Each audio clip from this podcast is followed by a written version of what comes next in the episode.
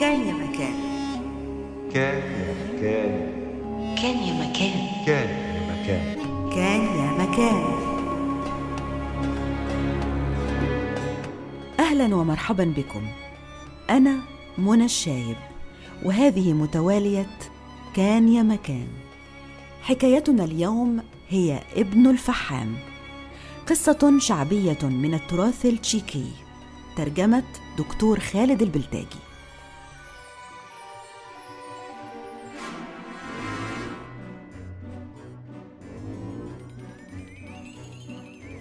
كان يا مكان في قديم الزمان. ملك يحب صيد الحيوانات في الغابة. طارد ذات يوم غزالة وضل الطريق. فهبط عليه الظلام وحيدا. وكانت فرحته كبيرة حين وجد كوخا يسكنه فحام. طلب منه الملك أن يخرجه من الغابة نظير مكافأة سخيه قال له الفحام كم أود أن أذهب معك لأدلك على الطريق؟ لكن كما ترى زوجتي على وشك الولادة ولا يمكنني الرحيل. إلى أين ستذهب في هذا الليل البهيم؟ نم على التبن في المخزن وسأرافقك في الصباح. في تلك الليلة رزق الفحام بوليد وذهب الملك لينام في المخزن لكنه لم يستطع النوم. وعند انتصاف الليل شاهد من تحته ضوءا في حجرة الجلوس. نظر من فتحة في السقف فرأى الفحام نائما وامرأته تئن من التعب وبجوار الوليد ثلاث ساحرات بملابس بيضاء تحمل كل واحدة في يدها شمعة مشتعلة. قالت الأولى سأعرض هذا الطفل لمخاطر جسيمة. وقالت الثانية سأنقذه من كل المخاطر كي ينجو ويعيش عمرا مديدا. فردت الثالثة أنا سأزوجه من ابنة الملك النائم في مخزن التبن التي ولدت اليوم. ثم أطفأت الساحرات الشموع وعم الهدوء. هؤلاء كن الهات القدر الثلاث. قضى الملك ليلته موجوعا وكأن احدا قد غرس سيفا في صدره. لم ينم حتى الصباح وظل يفكر فيما لو تحقق شيء مما سمعه مع ميلاد اليوم الجديد انفجر الطفل في البكاء. استيقظ الفحام فرأى زوجته قد فارقت الحياة. أخذ ينوح وهو يقول ماذا سأفعل معك الآن أيها اليتيم المسكين؟ فقال الملك أعطني هذا الطفل. سأرعاه وسيكون في أحسن حال. سأعطيك من الأموال ما يكفيك حتى الممات ولن تحتاج إلى حرق الفحم بعد اليوم. فرح الفحام بما قاله الملك ووعده الملك بأن يرسل احدا ليأخذ الطفل. وحين وصل إلى القصر أبلغوه وهم سعداء بأن زوجته ولدت له ابنة جميلة في ذات الليلة التي رأى فيها الهات القدر الثلاث. عبس وجه الملك ونادى واحدا من الخدم وقال له ستذهب إلى الغابة حيث يسكن الفحام. ستعطيه هذه الأموال وسيعطيك هو طفلا. ستأخذ الطفل وتغرقه في الماء وأنت عائد.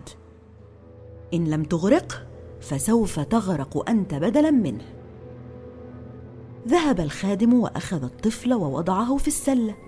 وحين بلغ أحد الجسور حيث يجري من تحته نهر عريض وعميق رمى الطفل بالسلة في الماء. عاد الخادم للملك وأبلغه بما فعل فقال في نفسه نوما هنيئا يا زوج ابنتي. ظن الملك أنه أغرق الوليد لكنه لم يغرق. سبح على سطح الماء يتأرجح في السلة نام على صوت الماء وكأنه أغنية. إلى أن بلغ بيت أحد صيادي الأسماك. كان الصياد جالسا على الشاطئ يصلح شبكته فرأى شيئا يسبح على سطح الماء. قفز في مركبه وتوجه ناحيته وأخرج السلة من الماء وفيها الطفل ثم حمله إلى زوجته. فرحت زوجة الصياد بالطفل وربته كأنه ابنها سمياه بلافاتشيك لأنه جاءهم يسبح على سطح الماء. النهر يتدفق والسنوات تمر وصار الصبي شابا وسيما لا يضارعه أحد في وسامته. مر بهم ذات يوم أثناء الصيف الملك بنفسه وهو على حصانه. بدا عليه العطش فعرج على الصياد كي يعطيه شربة ماء.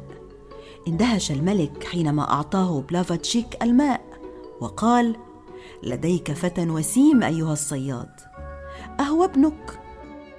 أجابه الصياد ابني وليس ابني.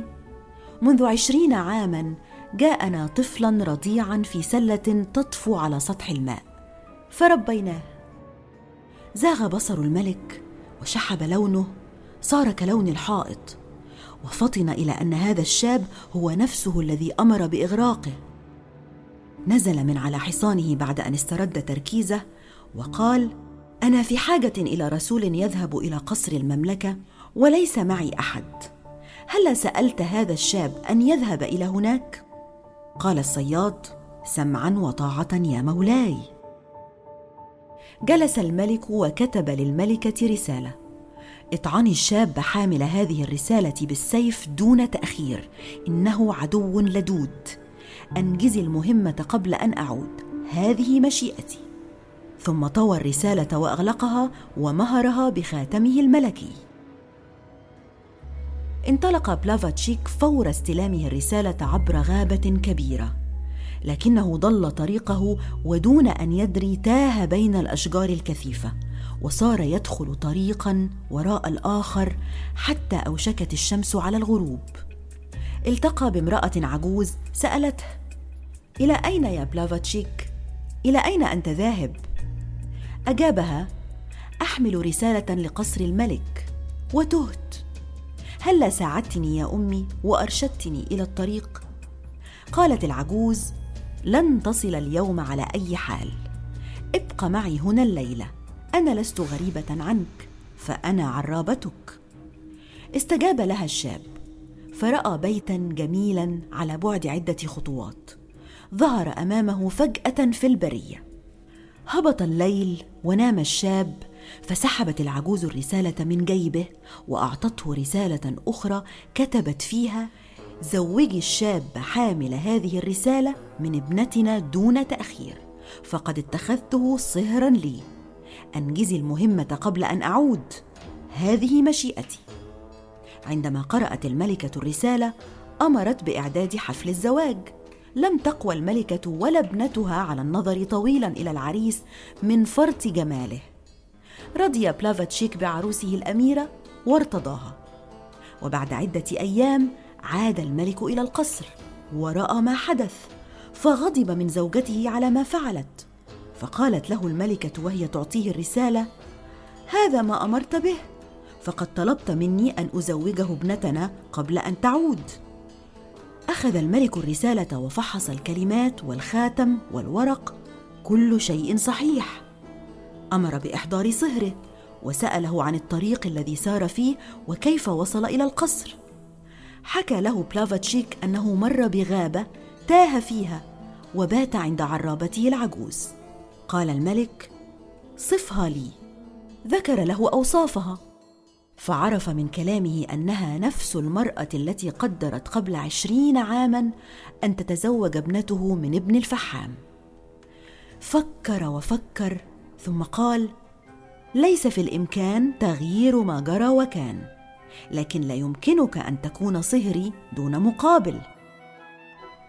إن أردت ابنتي فعليك أن تعطيها مهرا ثلاث شعرات ذهبية من شعر الجد فيشيفياد ظن الملك أنه بهذا سيتخلص من صهره المرفوض بكل تأكيد. ودع بلافاتشيك عروسه ورحل يجوب البلاد. كانت إلهة القدر عرابته فسهل عليه الاهتداء إلى الطريق الصحيح. مشى طويلا وذهب بعيدا عبر الجبال والوديان اجتاز البحار إلى أن بلغ البحر الأسود. هناك رأى سفينة وعلى السفينة بحار عجوز. حياه وسأله عن وجهته فأجابه بلافاتشيك أنا ذاهب إلى الجد فيشيفياد لآخذ منه ثلاث شعرات ذهبية. تهلل البحار وراح يقول أنا في انتظار رسول مثلك منذ سنين عالق هنا منذ عشرين عاما في انتظار من يحررني. إن وعدتني أن تسأل الجد فيشيفياد عن موعد انتهاء عملي هنا سأخذك إليه. وعده بلافاتشيك فحمله البحار. وصل بعدها إلى مدينة كبيرة بالية حزينة.